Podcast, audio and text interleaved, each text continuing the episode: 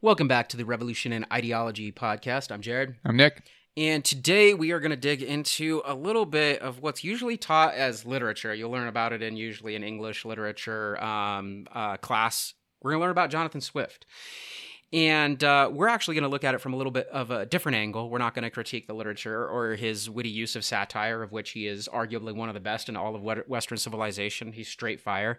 We're going to look at it from a little bit of a philosophical standpoint and also question why Jonathan Swift isn't referenced more in sociological, um, anthropological, philosophical critiques. Um, any other like academic discourse that we think he's overlooked in. I mean, probably all of them. Yeah. I mean, he's definitely we, literature. Yeah, yeah, I mean, literature. Like, everyone's read a modest proposal, and it is it's fire. Um, his like kind of deadpan style satire there. Everybody's aware of that, but. But how come Jonathan Swift isn't spoken of in the same light as well, even people that we we look at in this channel, the Foucaults or the Webers or the Marxes or the whoever, is it just because he was an entertainer? I mean, even before we dig into this, like, what do you what do you think? Like, why this dude's fire?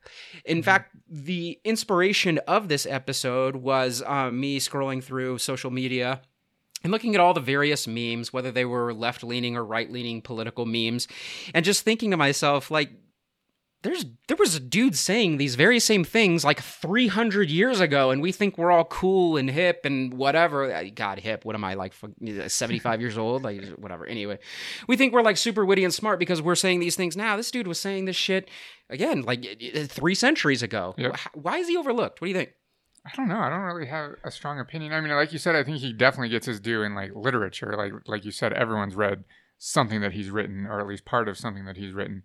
But you're right, as far as like being a political or social like analyst or critique, very overlooked. And we don't, I mean, I guess if you think about this from, again, a, a, purely like literary perspective, we look at some of like the other great satirists in, or satirists in um, Western civilization, some of the ancient Greek ones or Roman ones but we do even with those, um, the the uh, the Euripides of the world, we'll like talk a little bit more about like their philosophical contributions more the more so than Jonathan Swift. Anyway, it just got me thinking, and that's the inspiration for this episode. Jonathan Swift is fire, and he he deserves some credit. Um, so real quickly, who is this dude? I'm not going to spend a lot of time on a bio. You can wiki it. It's fine. Uh, he was born in Dublin, Ireland in 1667, and he died uh, in Dublin, Ireland in 1745. And, um, he obviously witnessed some interesting things across his life, uh, namely English colonialism in Ireland, um, but also in a way that he was able to, obviously, as a writer, write from a point of privilege. And obviously, his connections with church also kind of helped establish his his his backing or I suppose his somewhat moral authority. And the fact mm-hmm. that he mm-hmm. used satire I think is also important real quick. Why most of his writings or at least his earlier writings were satirical is it's a safe way to critique society. Mm-hmm. Why is satire Saturday Night Live style for example or South Park style? Why is that safe? Like you're still shitting on the oppressor, but you're doing so in a way where you can essentially like what like what? Yeah, I mean it gives you like a pass, right? Cuz you can always say like well it's just comedy, like it's not real, right? I don't really think this is just funny yeah. or whatever. Uh, I, I, mean, we can think about this even in, in, in, ancient societies again with the Euripides or even Virgil and Rome. Like, like they were critiquing society, but then most of the time they were able to get away with it because of it's just entertainment. Mm-hmm. The same way a modern day Saturday Night Live or Family Guy or I can't even. There's probably better satires than those yeah. now, but whatever. The same way they can say, "Oh, we're just critiquing, you know, the president in this way, and it's a joke. It's all, it's all, it's all funny, right? It's all funny." Mm-hmm. Even though there's awfully, obvious, oftentimes some very biting political critique in there. Yep. Okay. So that's Jonathan Swift in a nutshell. Like I said, I'm not going to go through his whole life. Um, just yeah, I mean, he lived during um, England's colonization of Ireland. Actually, he lived well after the the process had started, but he lived through it. So anyway, um, what I want to talk about is specifically his most famous work, and that, of course, is Gulliver's Travels. Now, most modern audiences are familiar of, uh, with Gulliver's Travels in a way that's framed as sort of a children's story. And it is. It's it, like I don't know that he intended it to be a children's story, but it is a wildly entertaining story of fantasy and giants and little people and all of these other things. And um, what we actually only learn about though is usually Gulliver's first journey. He actually went on four journeys. Um, and we use the first one because again, it has the most elements in it that can be transferred to a younger audience. Again, a giant little people, but there's also, I mean, there's technically some political political inquiry in that, and there are some morals and lessons that we're supposed to learn about how um, dumb war is. For example, what are they what are they fighting for in that one? Like where where what side of of, of the bread should it be buttered on or something along those lines. anyway, that's what the war ends up being about, and they get this weapon of mass destru- destruction, i.e., Gulliver, this giant, and he's supposed to kind of like they're fighting over who gets to use this weapon, and and there's definitely some satire there. Um, but more overlooked are the other three journeys, and we're not going to focus on even the second or third one, although those are pretty entertaining. There's like a flying island in one, and and uh, I forget what the other one's about. Anyway, we're going to focus mostly on his fourth journey, and I'm choosing the fourth journey because it is arguably the most boring, but the most philosophically interesting, and perhaps the most biting in terms of its political critique of Western civilization. It's also, I use it in history classes because of its biting critique of colonialism specifically. Um, and so we're going to talk a little bit about that. So, any any thoughts before we kind of dig in? Nope. I'm okay, excited. so I'm gonna do just a real quick like background on what the fourth journey is. Hopefully, it's not super long and boring. Um, but long story short, um, Gulliver, our character of which Swift makes his political assertions, Gulliver um, is now going to lead his own journey, his own like whatever. Like he's always been a doctor on other people's um, boats. He now has his own boat. He's got his own crew, and he's to go on his own adventure. Uh, long story short, uh, eventually he ends up being mutinied against by his crew because his crew, just like many were in the 1700s, was made up of like pirates and criminals and whoever really had nothing left to live for. So they decided they're to go on a boat and seek adventure. Anyway, mutiny takes place, and Gulliver's ass is dropped off on what he thought was a deserted island. Once he comes to, he um, comes into contact with a couple of creatures, different species, if you will, and he makes some observations about those species. The first species he comes um, in contact with will eventually be named Yahoos. These are basically like uh, primitive hominid creatures. Like at first, you when you, if you're reading the story with no background, you think, "Oh my god, these are like wild animals," but eventually we come to realize they're actually like primitive humans. Um, they don't have the gift of language. They're not really in charge of their society. It's very, very primitive, but it, it gives us a window into what Jonathan Swift wants to say about human nature. Okay, so that's the Yahoo. The other group of species, the other species he comes in contact with are called like Winims. It's spelled very differently, but but Winims is how it's pronounced. And these are basically horses. But these horses are completely rational creatures. They even have language, as he soon learns, and they're able to communicate. And um, they have their own society, their own dwellings, and it turns out on this island, it's sort of like a, a world turned upside down, where the horse creatures are the rational ones, and the Yahoos are the beasts of burden. So the horses run society and the humans work for the horses or are controlled by the horses. Right off the bat, what do you think Jonathan Swift doing with this this kind of like literary device by flipping this relationship around? He's already making a critique. Yeah, I think it's a commentary on the way that humans view their status in nature and sort of the primitive status of animals and of other men, etc. Okay, the second part of this that I think is super important, and this is where I sometimes bring in my more colonial critique, or excuse me, I analyze Swift's colonial critique in history classes, is that coming to this society where there are in, an, an indigenous population that is based on completely rational behavior and their ties to the natural world or natural law, as Jonathan Swift asserts, for me, oftentimes is his somewhat misinformed attempt to represent indigenous cultures during the colonial era. And he represents the European colonist, and it is his colonial attitudes that eventually we're going to analyze here that critique Western civilization. Mm-hmm. Any, anything you want to add there? No, I agree. So, with that brief background, we eventually get to a point where Jonathan Swift is, is he's essentially saved from Yahoos. Yahoos kind of attack him. They even start like taking excrement, they literally like like shit and throwing it on his head and stuff like that. And one of these Winims, these horses, comes up and essentially saves him. It's actually two of them.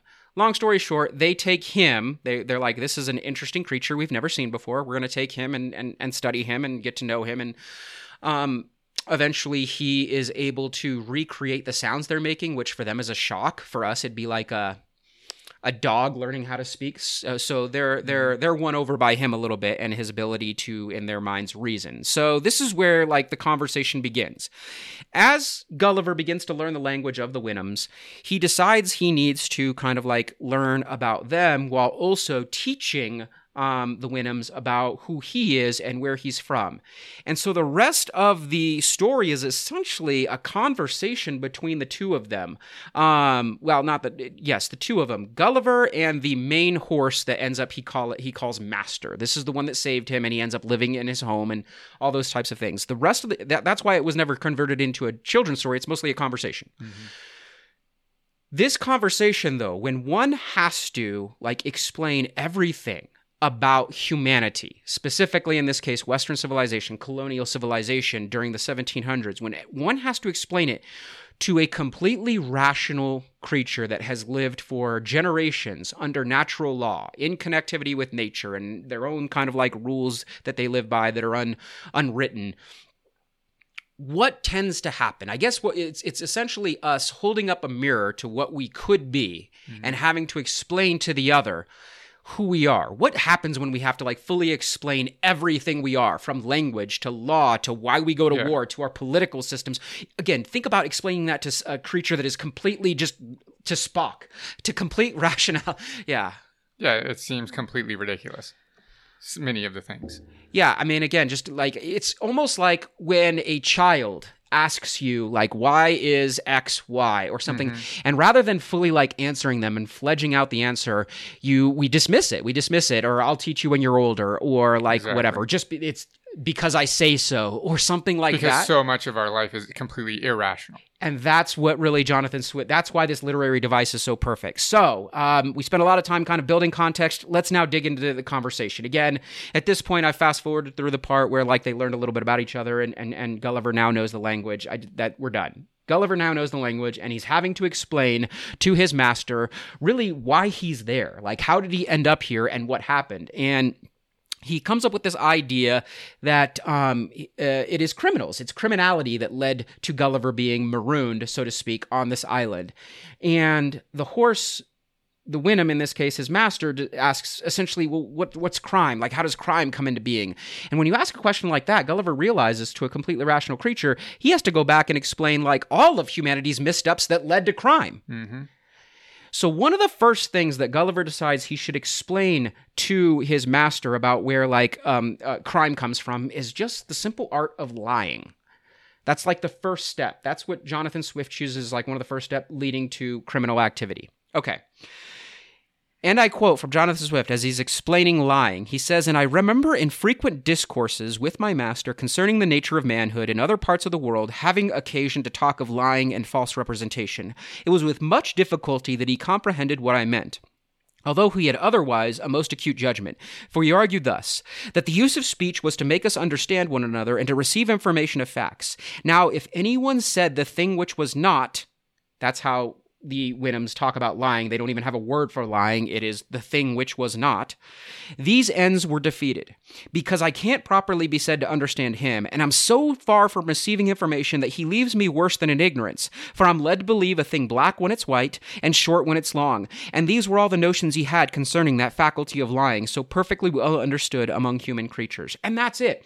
So we would spend, uh, you know, obviously we can write entire treatises on why humans lie, and the Winham, a completely completely rational creature, he has like I mean it's it's two sentences. Like why would you lie? Communication was invented by all sentient beings as a way to help each other, whatever that might be, get food, achieve water, build a shelter, whatever it might be. That's why we communicate. Mm-hmm. So if you're going to communicate in a way that actually makes communication harder, what what's wrong with you? That's irrational. Why do we lie? I mean, I can see people making, I have seen people make the argument that lying and deceit and so on is like a survival device.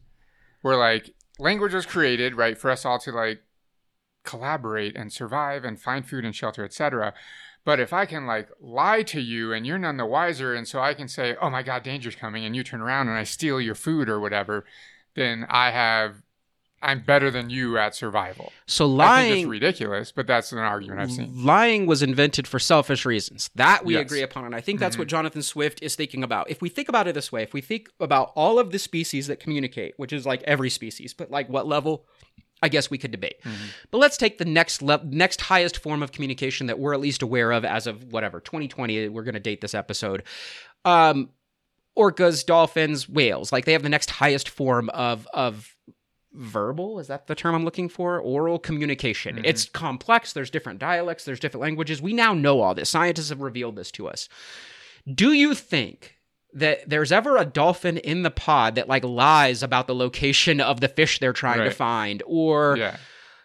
I mean, what do you think? Like that that's what the horse is after. Like why would you ever do that? I Mm-hmm. am in a pod. My pod helps keep me alive. I'm part of this group. Why would I ever want to deceive them or ever need anything like above and beyond what I already have? I mean, I think your point is key that it's completely selfish and like egoistic.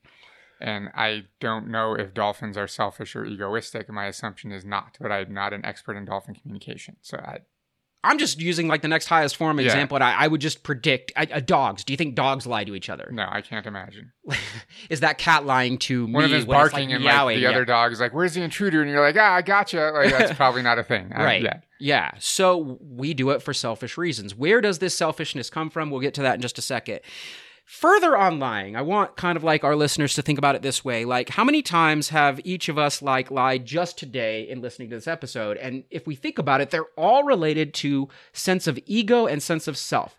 Even the most small, mundane, inconsequential white lies are still about us. So, an easy example that I like to use when I'm teaching this in classes is let's say you were walking down the halls of school or work or wherever you are, and somebody said, How are you? And if you were having a rough day, which often we are these days, if you still said good, that was selfish. And we did it for selfish reasons. Why would I say just merely dismissing something as easy as, How are you doing today? and you saying good rather than actually explaining, oh, I'm not so hot, you know, I got this going on, I got papers due, I got like whatever, I got to fill out these spreadsheets, whatever, my my head hurts, I got a headache, whatever it is. Like, why would we just good?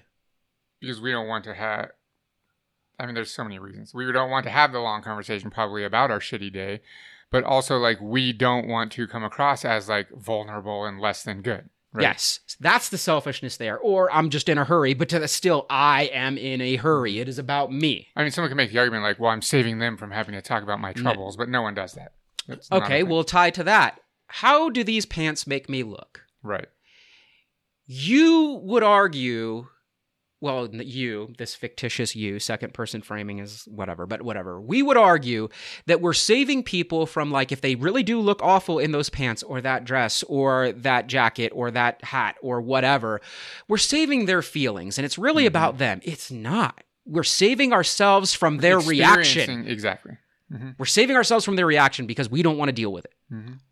Any thoughts? no Okay. Usually people seen- debate. Usually people debate me on that one, but no have you seen the movie the invention of lying Y- the one with uh, what's the British guy? ricky gervais Yeah, that Yeah. one. Um, oh, dude, it's so good about lying. I mean, the movie's not great, but it's such a good to commentary on Right. lying, and like, yeah, it's hilarious. So if we even start from the basis that the very like even the base most white lies we tell are still lies, and those still lies are about like self and self-preservation or whatever self self-achievement in some cases, we can obviously scale that all the way up to like the big real lies that we know are about theft or uh, uh, uh, political power or crime or any of those other topics that he wants to get to. But he wants to start with just the most base form. Communication was invented to make make uh, us all of us work together better. And if we why would any rational creature invent a form of communication that undoes that ability for us to work together? Makes no sense. And that's kind of the rationality argument that jonathan swift's digging into. Anyway, as this conversation between him and his master like continue, um, he he adds this. He says, "It put me to pains of many circumlocutions to give my master a right idea of what I spoke. For le- their language doth not abound in variety of words, because their wants and passions are fewer than among us." So while these horses have a relatively complex language and they can communicate each other, he's commu- communicate with each other. They don't have a variety of words um, because he says their wants and passions are fewer. What do you think Jonathan Swift means? How is he critiquing? In this case, he we would say the English language because he's Irish and he's under English rule, so he's critiquing the English language, and there are so many words in the English language. Yeah, Those dictionaries are thick. basically we have so many words for things, for all of the things that we want and that we desire because we have so much desire. And why is that a critique, though, during the colonial era? Do you think why, like this idea, this d- desire things, materialism? We would say, why is I that? mean, we're insatiable, right? And like the colonial effort is a result of that insatiability. We have to go out and seek resources and physical things from all across the globe. As the conversation continues, I'll push it through through uh, Jonathan Swift's um, um, verbs or words. verbs. There are verbs in here. Words. Okay. He says During this discourse, my master was pleased to interrupt me several times. I had made use of many circumlocutions in describing to him the nature of several crimes for which most of our crew had been forced to flee their country. The labor took up several days' conversation before he was able to comprehend me. He was wholly at a loss to know what could be the use or necessity of practicing these vices. To clear up what I endeavored to give him some ideas of the desire of power and riches, of the terrible effects of lust, intemperance, malice, and envy.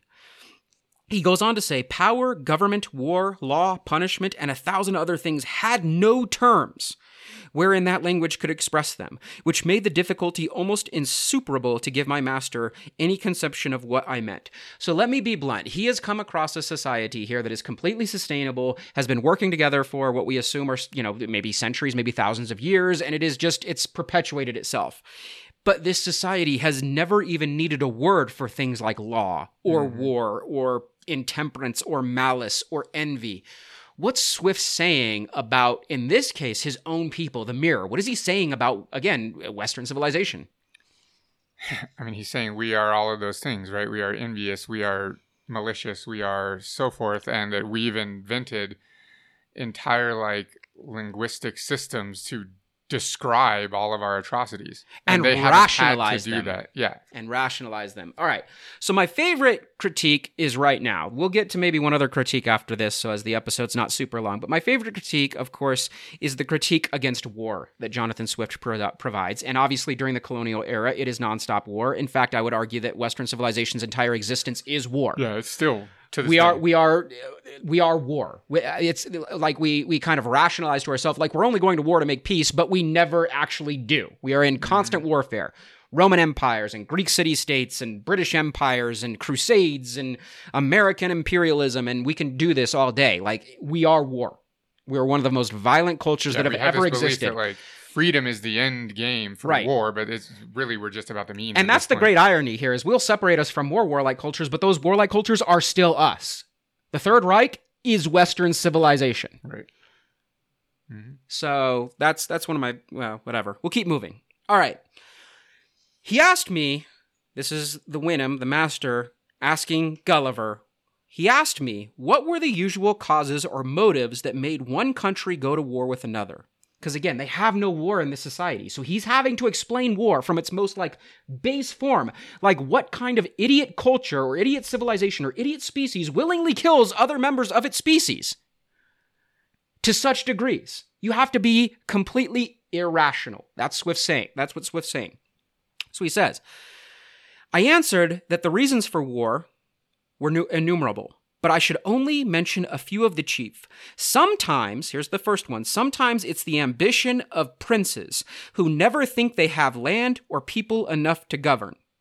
Okay, that's the first reason. What is he mm-hmm. saying? Like, what is this example here? I mean, it comes from individual desire to have more, right? They want more land and more people to govern to expand upon their own personal riches, right? why are we insatiable though like like this now i'm asking you as a sociologist you and we go through like ideology all the time on this podcast and that's our favorite class to teach still so mm-hmm. what might like we I, ideology rationalizes this this kind of lust for power or things or whatever mm-hmm.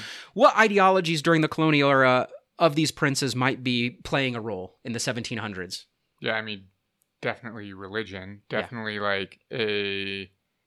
It's not capitalism yet, but we're getting to like early mercantilism and so on. So we have religious, economic.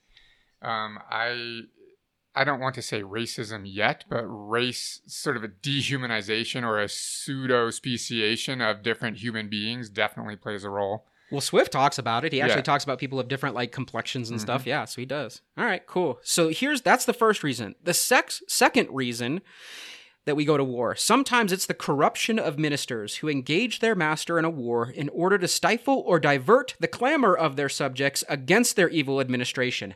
One of my favorites is the second one. So essentially, what is he saying here?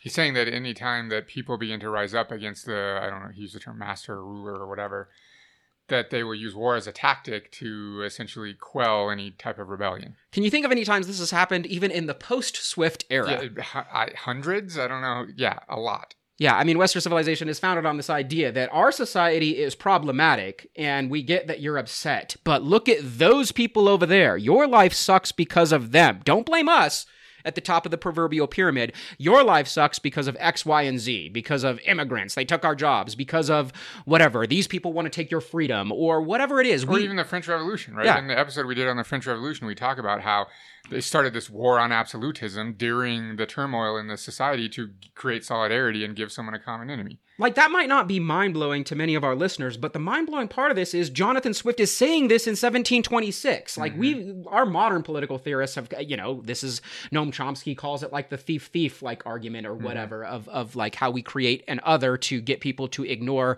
the awfulness of our own society. Well, but that's Jonathan Swift saying this in the 1700s. How is he overlooked? I just it Yeah. blows my mind. Mhm. Okay.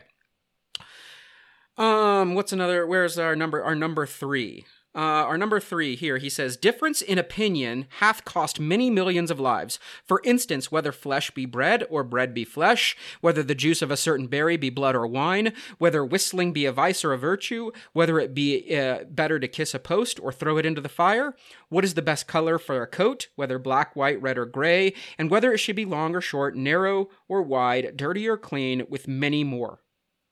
Neither are any wars so furious and bloody, or of so long continuance, as those occasioned by difference of opinion, especially if it be in things indifferent. That's fire. We will kill each other in the millions over differences of opinion. Mm-hmm. That is the sign of a wholly irrational species. Well, and even his examples are great because it just the minutia of things that we will disagree over that have just astounding consequences is, like you said, completely irrational. For him, this example is very clear. Being a Irish under English colonialism, but you know, bread be flesh or whatever, he's clearly talking about Protestantism and Catholicism as it impacted, of course, his life. But we could argue, we could take this all the way up. Any religious war is one of the most ludicrous wars that we could ever think of, and one of the most wholly illogical and irrational things humans can engage in. Um, the Abrahamic faiths, all three, have been fighting each other for the better part of 2,000 years. And what are they fighting over? The nature of an individual that lived 2,000 years ago? It's a joke. Hmm. It's an absolute joke. Is he a prophet? Is he God? Was he just a cool guy that was trying to help people? Did he even exist, or is he just a story? Fine, those are all differences of opinion. Should we kill each other in the millions over that? Right. Absolute joke. Mm-hmm. Another easy example Cold War. Capitalism versus communism and republicanism versus uh, like whatever, socialism. How many people died during the Cold War? Right.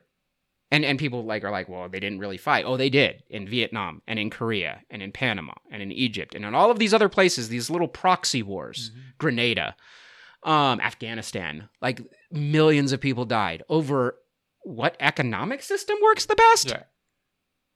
Laughable. Laughable. We're a laughable species.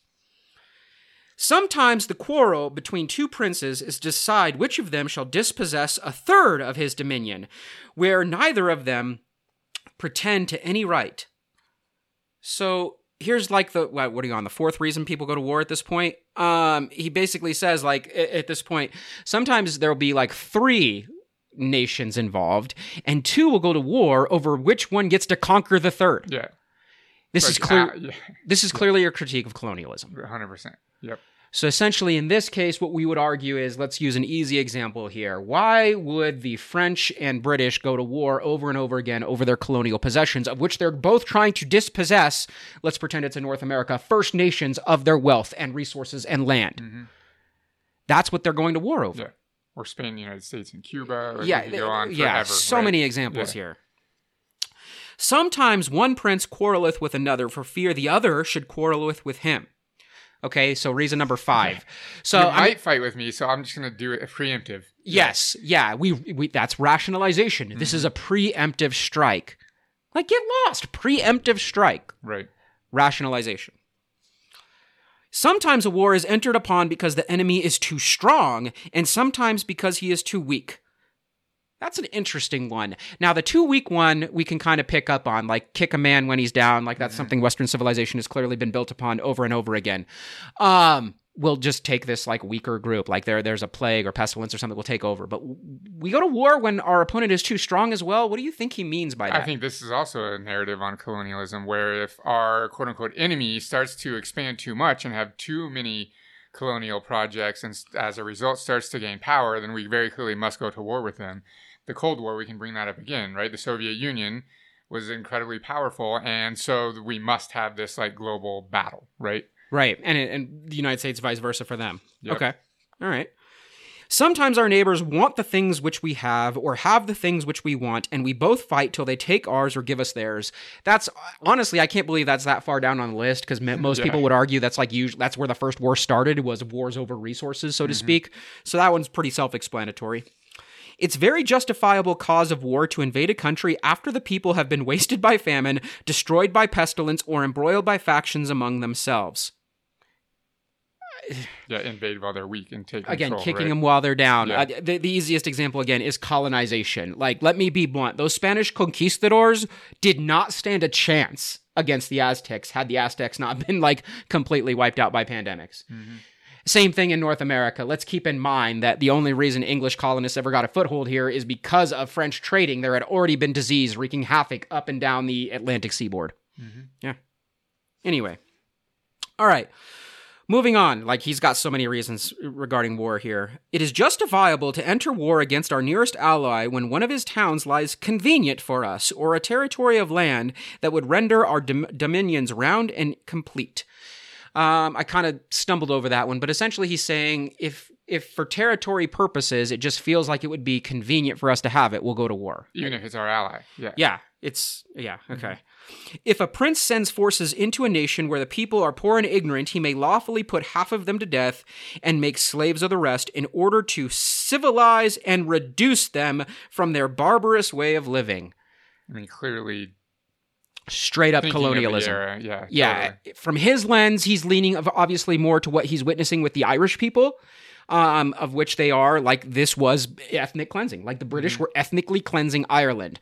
But I'm assuming he was also well aware of what was happening on the west coast of Africa. I'm also assuming he was well aware of what was happening on the um, the Atlantic seaboard or in the Caribbean of the Americas as well. So like this is, I mean, this is it's it's disgusting. But like back to the sort of the meta conversation, he's one of the few people that is having conversations like this, talking about glo- really global events at the time.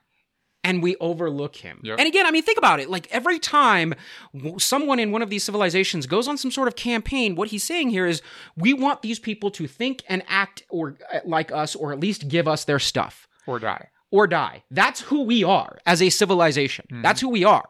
So if you are on some sort of like religious mission, you're not saving anyone. What you're doing is ethnically cleansing a way of thinking. It's still the same thing. That's what he's after Yep. raise them up to live like us right and and again now i'm reminded of something that was written um you know hundreds of years later the white man's burden by rudyard kipling which is essentially like this rationalization like they don't know any better so we have to teach them how to be like us why are we like this I have no idea. That's a conversation for either an anthropologist or a philosopher. I right clearly the united states is like the biggest manifestation of that now but we learned from the best of the best the british Mm-hmm. Yeah. and they learned from the best of the best like all of these european kingdoms and those european kingdoms learned from the ancient best of the best the romans why are we like this I mean, we can make the argument, which we do oftentimes, even though I don't fully buy it, that like just human beings are insatiable, that we're selfish and egoist and so on. Though I would argue that we're socialized into thinking like that. But the origins, who knows? Yeah, I mean we've we've theorized in other episodes about these origins because because I firmly believe that humans are not naturally like this. I fully believe we are socialized into being this way, into being assholes. Where that socialization began is where the debate is, but you Yep. can go look at some of our episodes regarding that. Either way, this is still a fire critique. Okay. Um it is very kingly, honorable, and frequent practice when one prince desires the assistance of another to secure him against an invasion, that the assistant, when he hath driven out the invader, should seize on the dominion himself and kill, imprison, or banish the prince he came to relieve. So two nations will work together to like save them from another invader, and once that invader has been vanquished, they'll take the the, the the guy that came to help, or the nation that came to help, will just seize the nation it came to help. Yep. American Filipino War, anyone? Yeah. We're going to help the Philippines liberate themselves from the awful Spanish colonizers, but then when actually, thanks for the help, America, you can on you go. Nope. Cuba, same thing. Yeah. Spain and United States sticks around the Philippines, forces their constitution upon them, creates concentration camps of which as many as 40,000 Filipinos died in. Here we have it.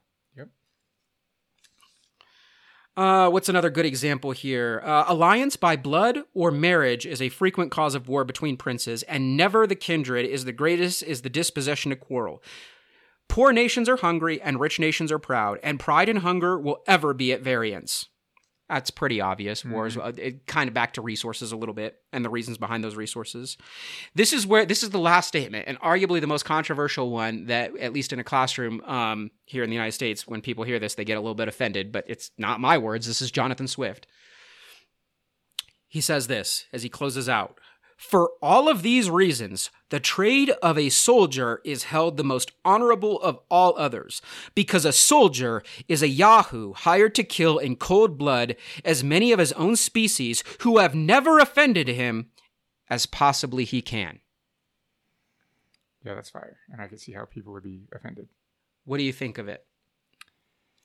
He's saying like that th- th- the soldier, in case you forgot, Yahoo is just like the most base primitive human you can think of.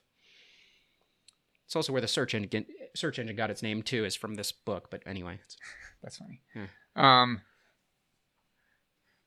Yeah, I mean, he's saying like how irrational is the soldier who is willing to, at the behest of some leader, go and kill other human beings to such an extent without ever critically questioning. It's like the example I think we did in one of our like nationalism videos when we were talking about World War One, and it's like if that French soldier without a uniform on had just met that German soldier without a uniform on at a pub in I, again just pick a town, Marseille or Frankfurt or whatever, some. Mm-hmm. And they were just hanging out. What would happen? They'd share a beer. They'd talk about their families and their dro- their hopes, their dreams, what they do for a living. Everything would be fine. But the minute they put on that that jacket with a little cute French flag here, a cute little German flag, Bismarckian flag, they're willing to just kill, kill each other. Well, even like I love the Christmas truce example of World War One, where like it just exemplifies exactly that. It's Christmas. Let's all put down our arms and let's play soccer in the middle of the trenches and like let's all get along for a brief period. But tomorrow I'm going to shoot you in the face. And we could it- just do this example over and over again. How many Jewish citizens actually compromised the German economic integrity before World War II? Like none. none. And six million died because of it. Right. Because the Germans were able to convince others that these people that had never personally wronged them, and that's the part that I like the most, Exactly. negative. Same thing. War on terror. Like, no one in a Middle Eastern cave is trying to take anyone's freedom, but you're convinced they are. Mhm. How? How are you so easily convinced? Right. Yeah. It's it's the great abstract, right? Like you said, no individual from this race or this religion or this country has ever wronged me. But like Yeah. the abstract of terror or of like these things that we've invented to, yeah, go to war. So the uh, we'll probably do one more topic. Uh, we basically just kind of completed war there. Before we move on to this next topic, like thoughts, like on it, like kind of wrapping it up. So basically, um, even though it felt long, sorry listeners, uh, his section on war is really like it's it's not even two complete pages, and yet he un- there's so much there to unpack and un- Yeah. we don't need like giant thick books and treatises on war. We don't what's what's War and Peace by uh Tolstoy. We don't need Yeah. that. Like it's right here in less than two pages, and we could talk about it probably forever with numerous examples. Is this why he's overlooked? I mean, like, is it, it does he simplify it too much? I actually don't think he does. I think simplification is the best way to analyze the illogical fallacies that humans live their lives by. What do you think? I completely agree. Yeah. Yeah, it's all there, right? it's at least a very good starting point for the expansion upon like all of these ideas and so on. So, okay, the next concept that he picks on. So, we've talked about language slash lying. We've talked about war.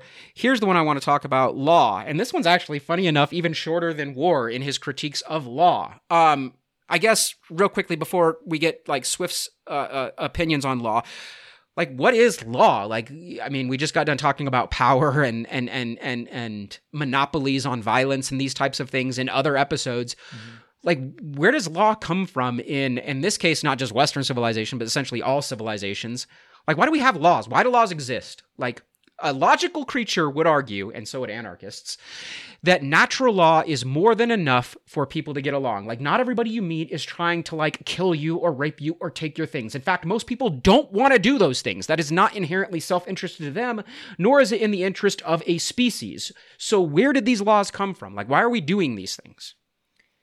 Why do we do There's these things, and so then why do we create laws to stop them? Yeah, there's so many different arguments. I mean, the I would go with just off the top of my head that the elite create laws to control the behavior of everyone else But why do they beyond have to control? natural law. Why do they have to control our behavior? That's what Swift was- Resources. They have the monopoly, Mhm. and they want to keep that monopoly on resources or violence or power or whatever it is. And I mean, we even see the earliest written laws, right, have to do with things like property and taxation and so on. yeah, so I argue vehemently that that that that that at most you might need three or four laws in a society that gets a little bit too big. Like don't kill, don't rape, and don't do weird shit to kids. Like that. Like that. Those are basic things that like I think every society across time and space has really agreed upon, regardless of Western civilization, Eastern civilization, indigenous societies. They're they're all relatively like that's pretty consistent. It's pretty consistent. Maybe even we can pick on the Ten Commandments. Those are pretty consistent across the board. So when we start getting into laws, and we've brought this up in other episodes, the first set of written laws, Hammurabi's Code, 282 laws. Three of them might deal with what I just talked about, killing and things like that. But what are the other 279 laws about? Property and wealth. Yes, control over resources and distribution of resources and the narrative that rationalizes that distribution. We then move to the next civilization, right? Of course, we've got the the Greek tablets or the 12 tables of Rome and it just gets more and more complicated and one of my favorite stat- stats to cite is the 20,000 plus federal laws in the modern United States, which they stopped counting again in the 1980s because they just ran out of time. They could not count all the laws here. So if we get back to the basics, murder's wrong, rape is wrong. What else might be on that like like universal list? I don't know, but whatever. There's there's like four or five like universal things. Everything else is what? Property. Control. Mhm. It's control. And that's what Jonathan Swift is talking about here. He thought nature and reason were sufficient guides for a reasonable animal, as we pretended to be, in showing us what we ought to do and what to avoid.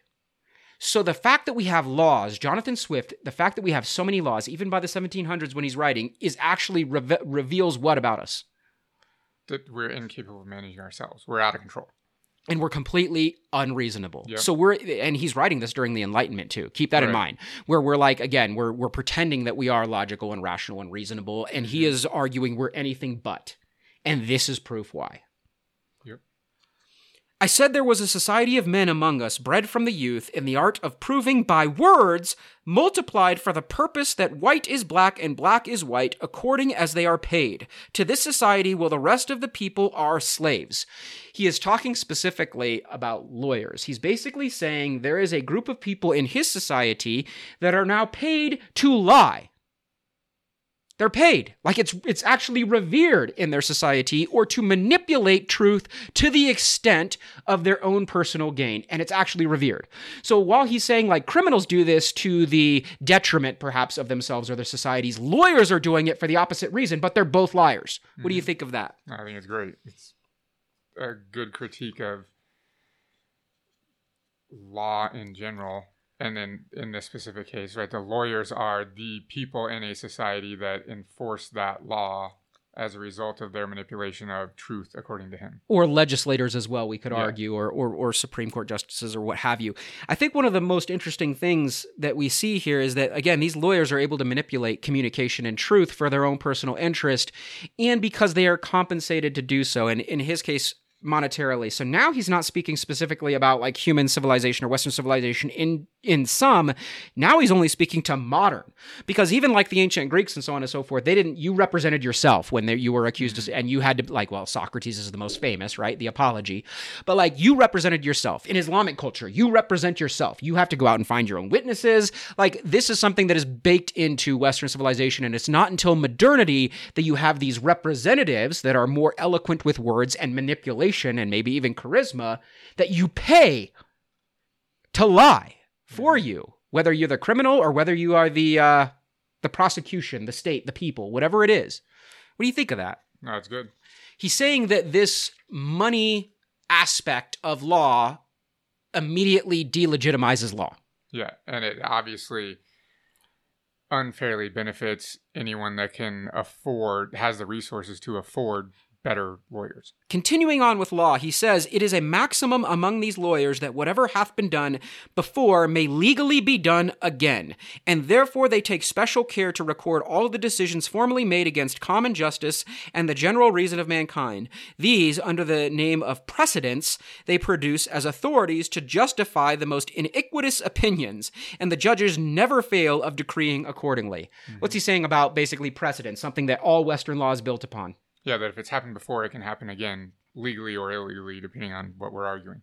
But even if that thing is wildly irrational, Yep. and eventually he's going to get to unethical or immoral, Mhm. Just the Um, fact that it's it exists as a precedence says nothing about whether it was right or wrong, right, but it's now become right simply because it's happened before. right, Dred Scott. I, it's yeah, just so many examples. Um, I mean, this is, I mean, again, and he spends a couple of pages talking about like the law is actually, re- re- even though Western civilization uses law as like one of the major measures, and it definitely did during the colonial era. That's one of the things they, they critiqued of all indigenous. You don't have a written set of laws, then nothing Mhm. you do is, is legitimate. Yeah. It's one of those things that we we use to like rationalize our ability to be reasonable. And here, Jonathan Swift is basically saying the existence of law and lawyers and the entire court process is actually it actually reveals the opposite.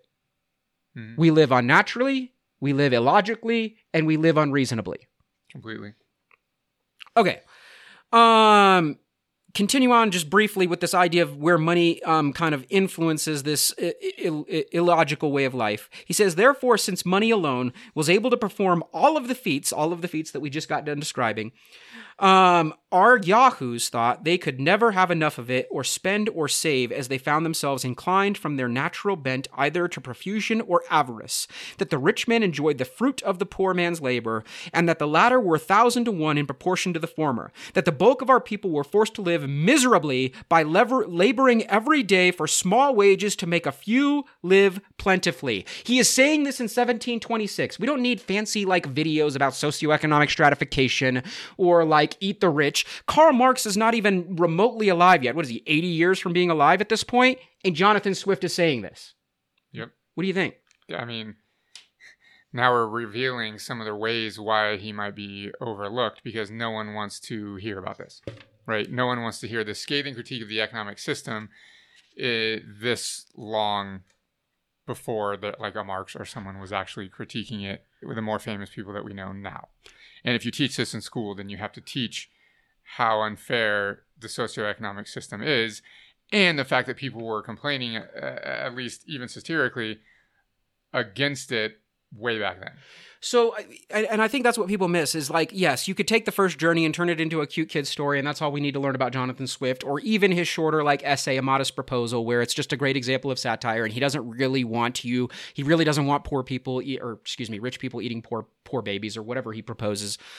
But in this case, this is a much more biting critique than even a mm-hmm. modest proposal. Like this critiques everything that his society is built upon, argues, makes it rational, and justifies its existence and its actions. And uses as an example of how it's civilized and better than other primitive societies, right? Which is absurd. Yeah, I, I, I just, I, I think that, like I said, I mean, it's often overlooked for all of these reasons, and I think it's maybe dangerous to learn about. But I also think it's, it's key that we get to get to see that it debunks the mythos that modern problems and modern critiques of those problems are like the only thing that, that, that, has ever existed. It's it's this presentism that we kind of have when we look at again social or political or economic issues. Basically, what we're saying here is the trajectory we're on is not natural, nor is it reasonable, nor is it logical. And people, even people that live in that society, Jonathan Swift's personal life was not bad, were willing to look at it hundreds of years earlier and tell us we were on the wrong path why did we stay on this path? Why are voices like Jonathan Swift's over and over again muted throughout history? What is at play here? I mean, our entire existence, our entire society under which we live right now is can be jeopardized if we actually confront and have to face all of the critiques of the way that we exist, our relationship with nature and with each other, and so on. He's part of what we call the storytelling class, just like every critical professor or thinker or whatever the Socrates is to the Foucaults and everybody else we've analyzed in between. Um, all of these people that are part of the storytelling class that actually use their privilege to critique it, yet we still don't listen. we we're still on the trajectory. We're still on the trajectory. Yeah, we're uh, like we're on a moving train, right? And it's we have to stop the we have to be willing to stop the train, and that most people aren't willing to do that. Most people aren't even willing to entertain conversations about stopping the train, let alone actually do something about it. I mean, I want to be fair. He does critique the wholly rational, natural, indigenous, quote unquote, society a little bit by like arguing that that's one of the reasons Gulliver ends up getting kicked off this island. After they, they realize, like, look, you, the, the, the rational creatures, A, um, do have beasts of labor. It is the Yahoos, so they are exploiting another species. So he does he is willing to admit that about this rational species that they also have a little bit of exploitation in them. Mm-hmm. And then secondly, the fact that they're so rational that they um they need to get rid of him. Like they basically say like, look, you've revealed this about uh, about yourself and where you're from, and that's disgusting, and you can't be here anymore, and you got to go. Right. Anyway, Gulliver ends up like being found by like a Portuguese merchant or pirate or one of the other, I forget. And he ends up going back to his family and he hates it. Like he's disgusted by like every human he comes into contact with. He hates it. And that's kind of like the moral of the story. Like humanity is disgusting once you look at it from like a far enough away lens. Mm-hmm. In fact, like that's like he ends up going out to his horse, who is not like it's just a regular horse. Like when he gets back to, to, to humanity, he just and he spends all his time with just his regular horse, like talking to it and stuff like that. Like that's how the story ends. So he's not fully uncritical of what we would call a natural rational society. He would actually, and this is the one critique that I want to throw in just to be a little bit mm, more balanced, I suppose, which is rare, but whatever, more balanced, is he would argue that what we see in this story is that over rationality and reason and complete subsistence on natural law can also render a society inability unable excuse me unable to be flexible, adaptable, and creative. Mm-hmm. That's essentially one of the morals we see when he critiques like this this wholly rational society. What are your thoughts on that? That these societies lack that and you see it over and over again in like Hollywood movies and stuff.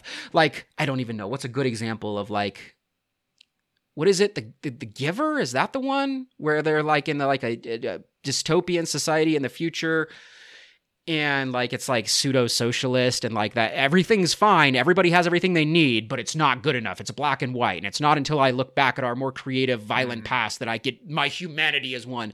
Like every story we have is about that. Like it's cool that everybody can survive and live equitably but that's not what being a human is. A human right. is passion and violence and hate and that's humanity. Like why do we what what's wrong with us?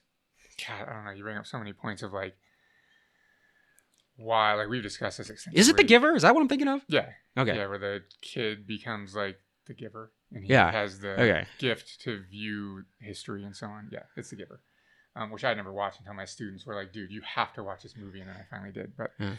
um we talk about all the time like how there's whatever. That would be a whole new episode talking about the critique of Hollywood and how it never actually critiques anything anything real, right? Yeah. yeah.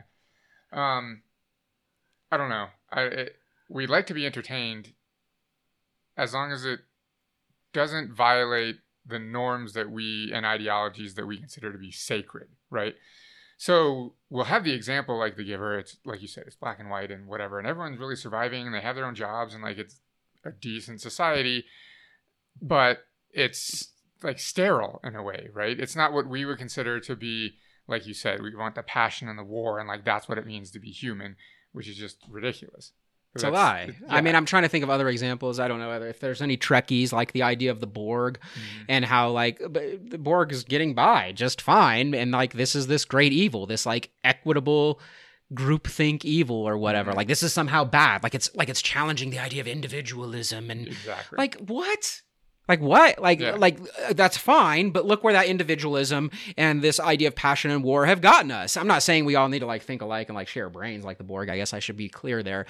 But like that's they use that very overt critique, like this very like in your face, like this is what honestly I think this is what socialism looks like, or this Yep. is what communism looks like.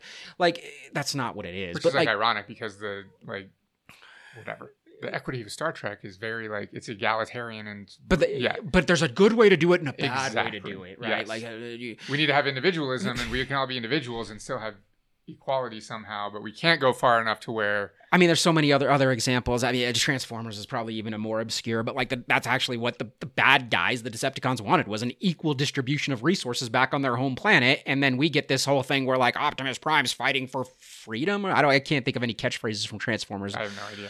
but but that's like a, an, another example at the top of my head from my childhood where Mhm. like it was really being beat into me that like like rationality and equal distribution of things and ideas was like bad. Like But I think it's important that on the surface, many narratives, whether it's in whatever, in fiction, seem to challenge the dominant narrative, but in reality, they're just reinforcing it. And I think that's Right. lost on so many people, Right. right?